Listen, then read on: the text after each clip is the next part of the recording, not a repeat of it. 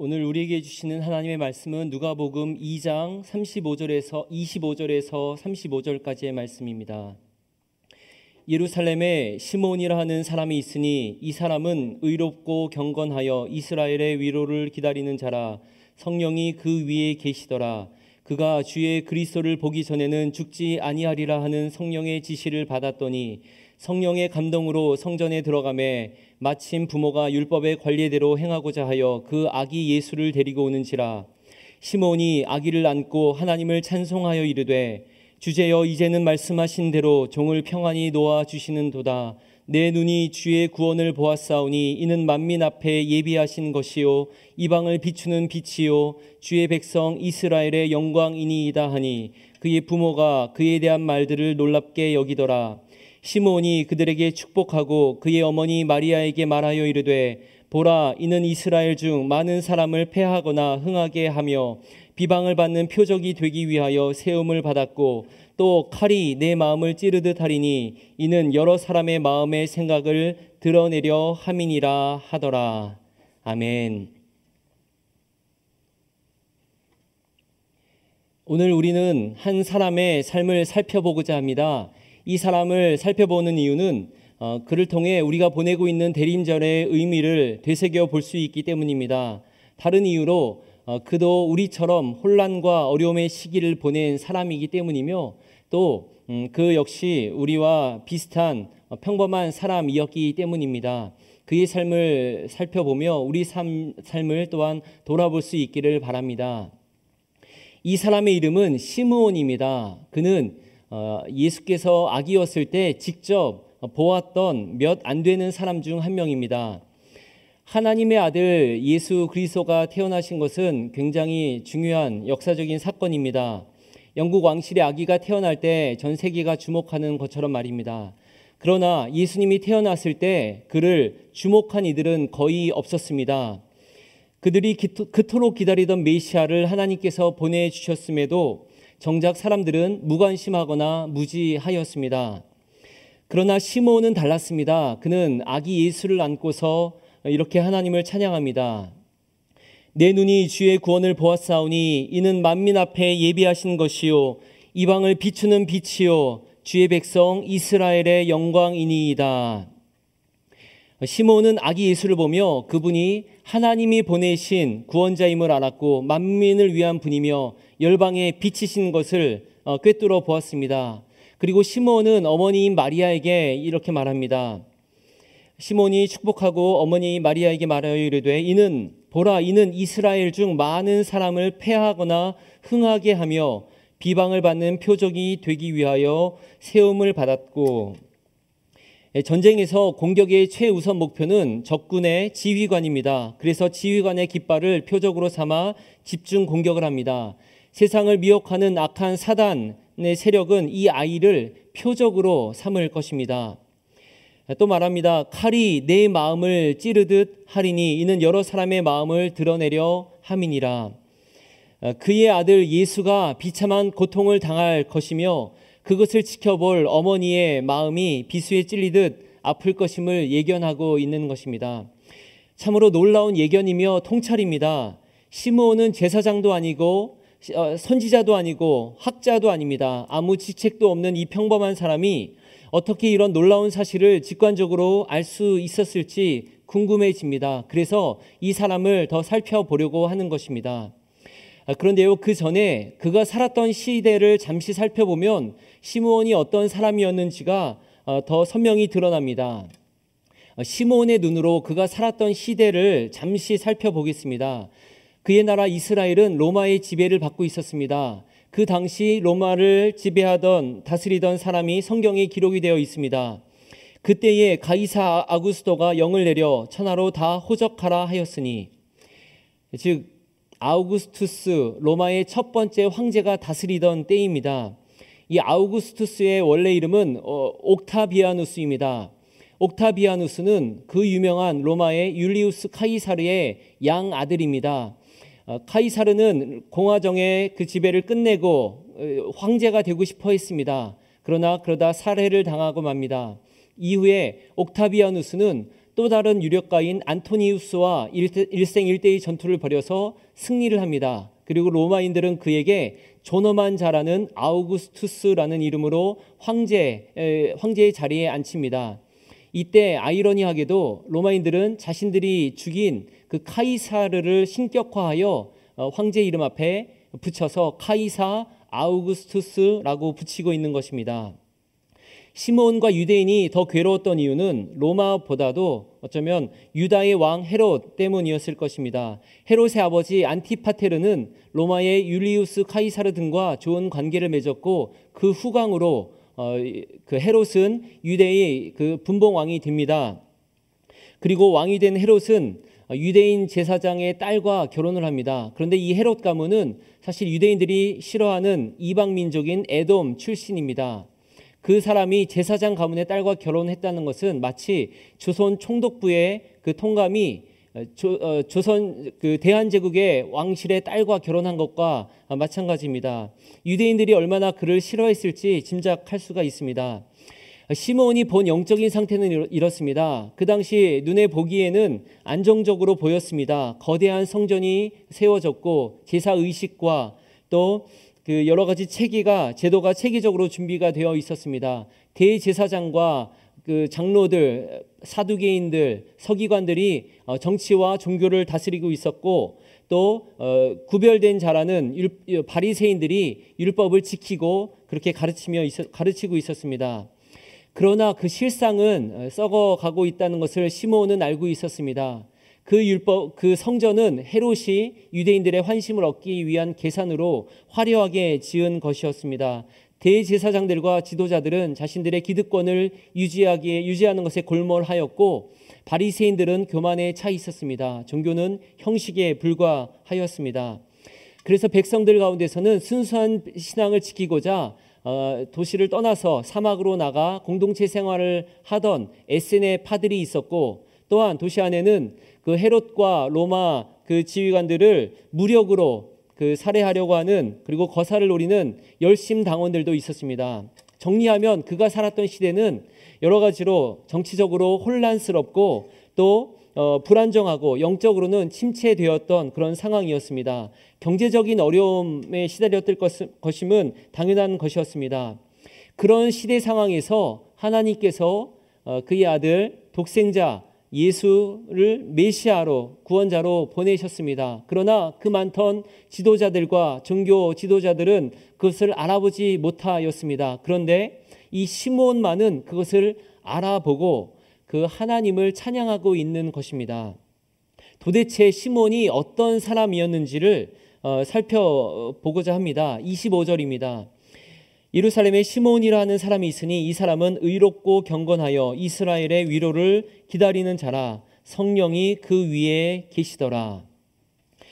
어, 그는 여기서 네 가지를 알 수가 찾아볼 수가 있는데요. 먼저 그는 의로운 사람이었습니다. 그 의롭다는 헬라어 단어 디, 디카이오스는 정직하다라는 말이 있습니다. 그리고 나아가서 하나님의 성품을 지닌 자라는 말이 있고요.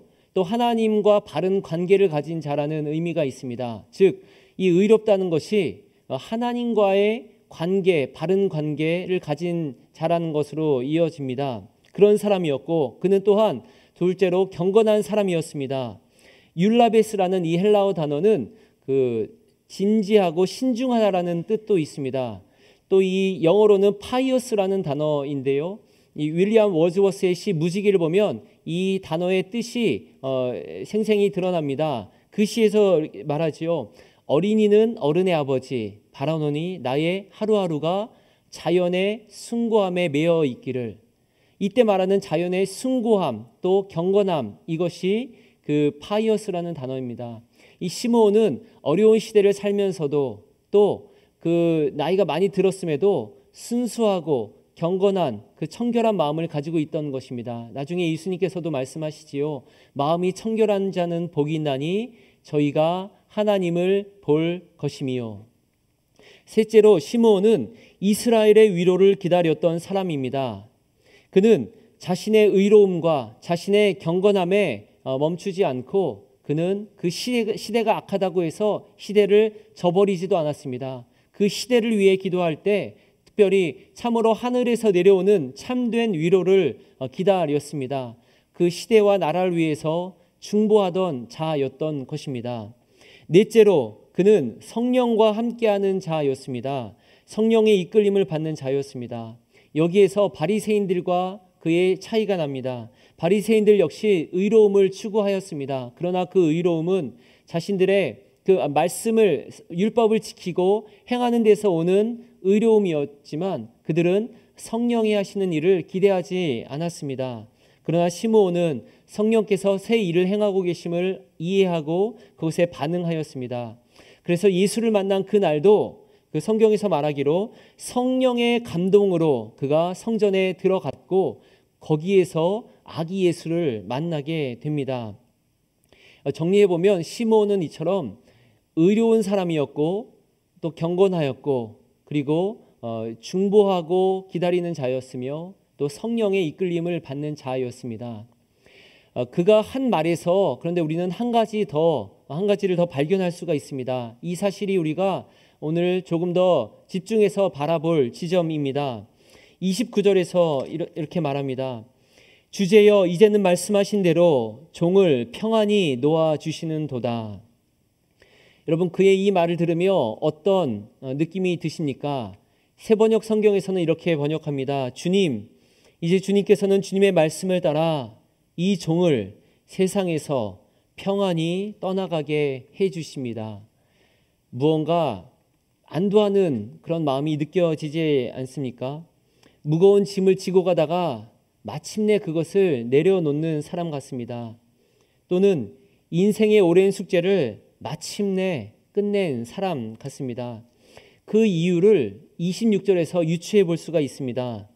그가 주의 그리스도를 보기 전에는 죽지 아니하리라 하는 성령의 지시를 받았더니 즉 바울과 마찬가지로 그는 주님과 함께 있을 욕망을 그 바람이 더 컸던 사람입니다. 세상에 크게 미련이 없던 사람입니다.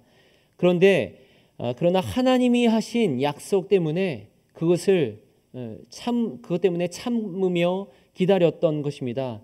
쉽지 않은 삶을 버티며 살아왔던 것입니다. 왠지 그의 삶이 사연이 많았던 삶이라는 느낌을 받게 됩니다. 파란만장했던 그 야곱의 삶과 그의 말을 떠올리게 됩니다. 저는 험악한 세월을 보냈습니다. 라고 말한 그 야곱의 삶 말입니다. 시몬 역시 인생의 구비구비마다 험난하여 인생이 어찌 이리 휘몰아치며 도도히 흘러간단 말인가 뭐 그렇게 고백하지 않을 수 없었던 것 같습니다. 주제여 이제는 이제는 종을 평안히 놓아 주시는 도다. 틀림없이 시므온도 가슴에 한을 품고 살아온 사람이지 싶습니다. 정채봉 동화 작가는 어, 두살 때 어머니가 돌아가셔서 어머니 얼굴을 모르고 살아왔습니다. 그가 세상을 떠나기 반년 전에 시집을 냈는, 시집을 냈는데 한 시의 제목이 엄마, 엄마가 휴가를 나온다면입니다.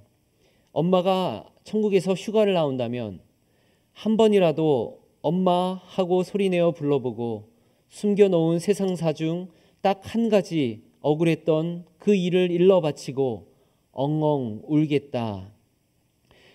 그토록 맑은 이야기를 전해주던 그도 엉엉 울고 싶은 숨겨놓은 속사정이 있는 것입니다.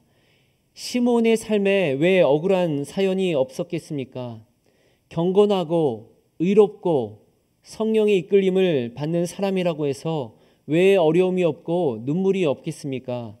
속상하고 눈물 나지만 숨겨두고 엉엉 울고 싶은 마음을 참고 또 참으며 살아온 사람이지 않았겠습니까? 그런 의미에서 시몬은 가슴 아픈 응어리를 가지고 안타까움과 슬픔을 간직한 우리네들의 모습을 대변한다고 할 수 있겠습니다.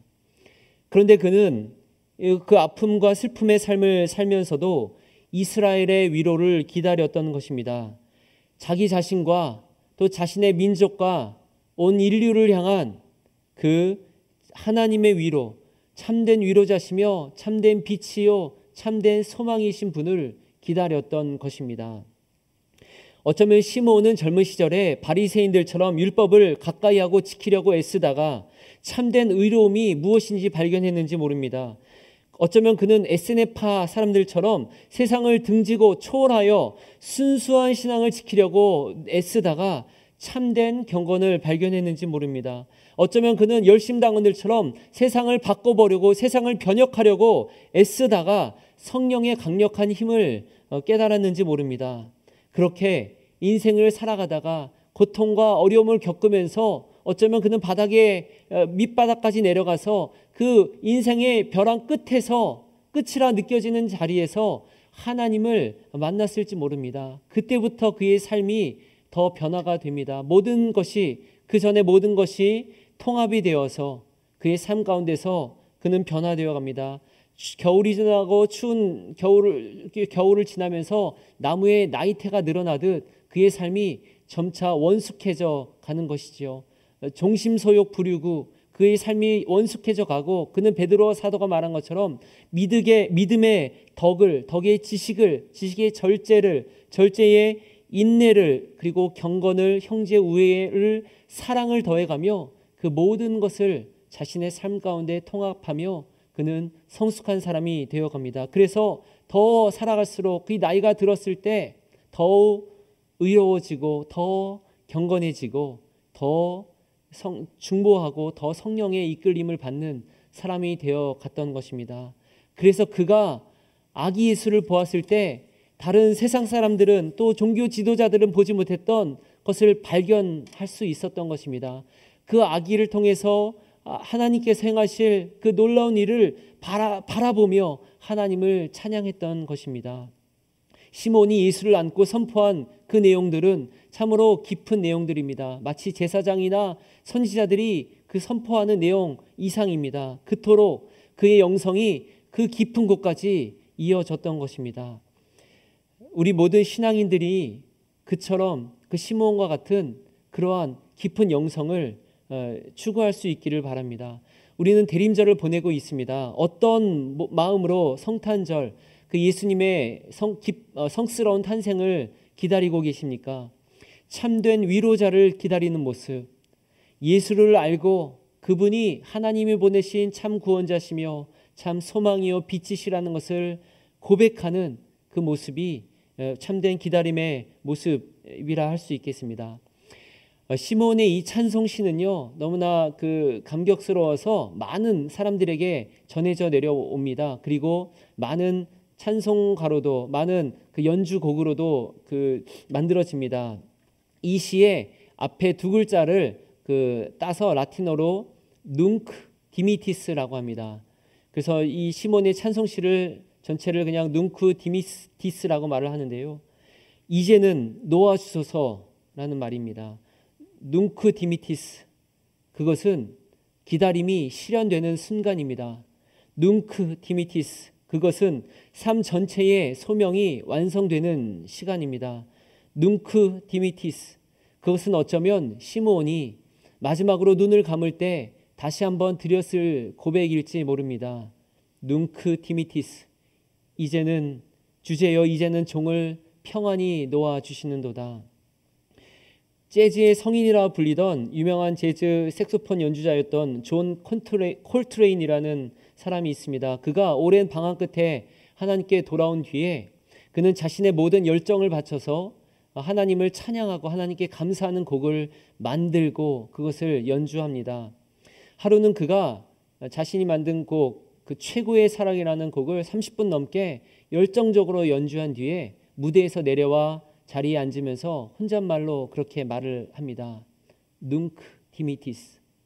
그는 자신이 방금 한 연주보다 더 완벽한 연주를 할 수 없을 것이라는 것을 직감하면서 자신이 방금 한 그 연주의 시간이 자신의 삶과 연주의 하이라이트였다는 것을 직감하면서 그렇게 말한 것입니다. Nunc dimittis. 하늘의 위로를 진지하게 간절하게 구하는 자들에게 이렇게 Nunc dimittis의 감격을 경험하는 시간이 오게 될 줄로 믿습니다. 마지막으로 그 프레드릭 뷰크너의 이야기와 글을 나누며 마치겠습니다. 프레드릭 뷰크너는 잘 알려진 작가이며 또 목사입니다. 많은 상도 받고 극찬을 받는 분입니다. 프린스턴 신학교에는 그의 이름을 딴 그 신학 그 글쓰기 강좌가 있을 정도입니다. 아직 살아 있는 분인데요. 그가 자기의 어린 시절의 성탄절 이야기를 합니다. 성탄절 한 달 한 달도 전부터 가슴이 두근두근하고 기대감에 부풉니다. 크리스마스 아침에는 이제 할아버지 할머니 댁에 갑니다. 그러면 거기 할아버지 거실 앞에 또 다른 가족들과 작은 아버지 가족들과 함께 기다립니다. 그러다 할아버지가 거실 문을 열면 놀라운 세상이 펼쳐지는 거지요.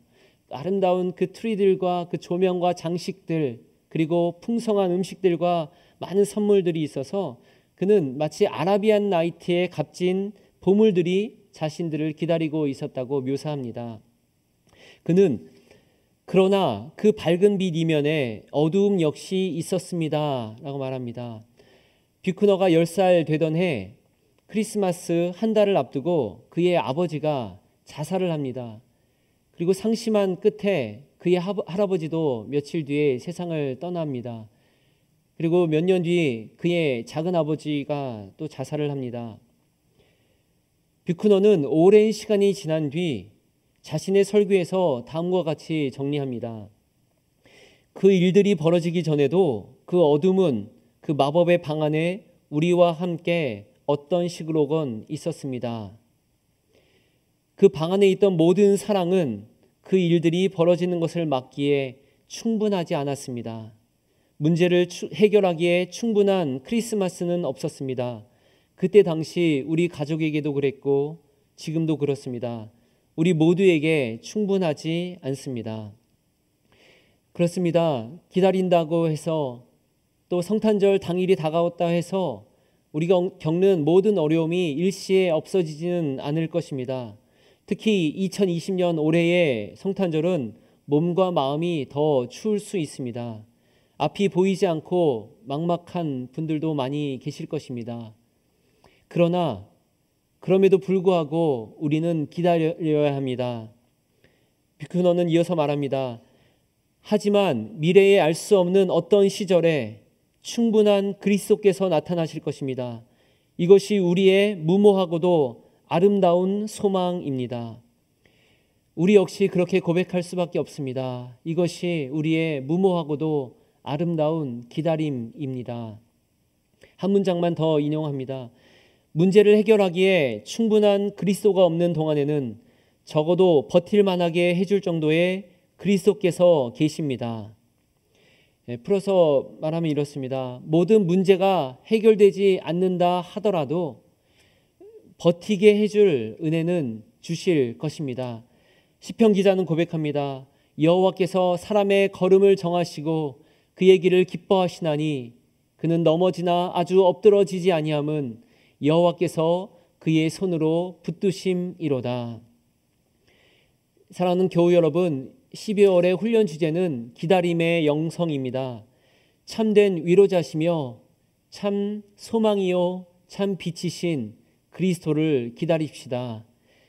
주님께서 우리의 아픈 마음과 상처난 이 땅을 치유하시고 회복하시기를 기다립시다. 의롭게 경건하게 중보하며 또 성령의 이끌림을 바라며 기다립시다.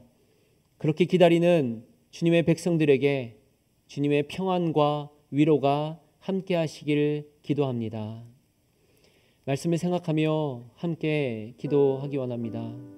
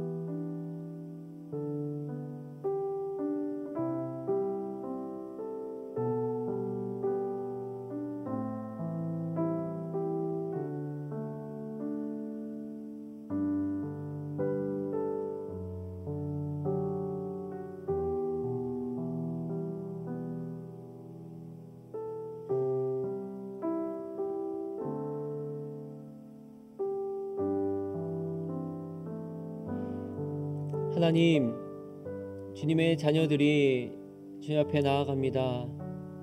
주의 크신 두 팔로 안아 주시옵소서. 우리가 주님을 바랍니다. 주님의 위로를 바랍니다. 주님의 격려를 또 주님의 새 일을 기대합니다. 그 마음을 아시고 상황을 아시는 주님, 하나님께서 아버지 되신 주님께서 우리 자녀된 한 사람 한 사람 찾아가 주시고 어루만져 주시옵소서. 세상 누구도 이해하지 못하고 알아주지 못하고 함께할 수 없으나 주님께서 함께 하시면 족합니다. 주님을 기다리고 주님을 바라봅니다. 참 위로자시며 참 빛이요 소망이신 예수 그리스도의 이름으로 기도드립니다.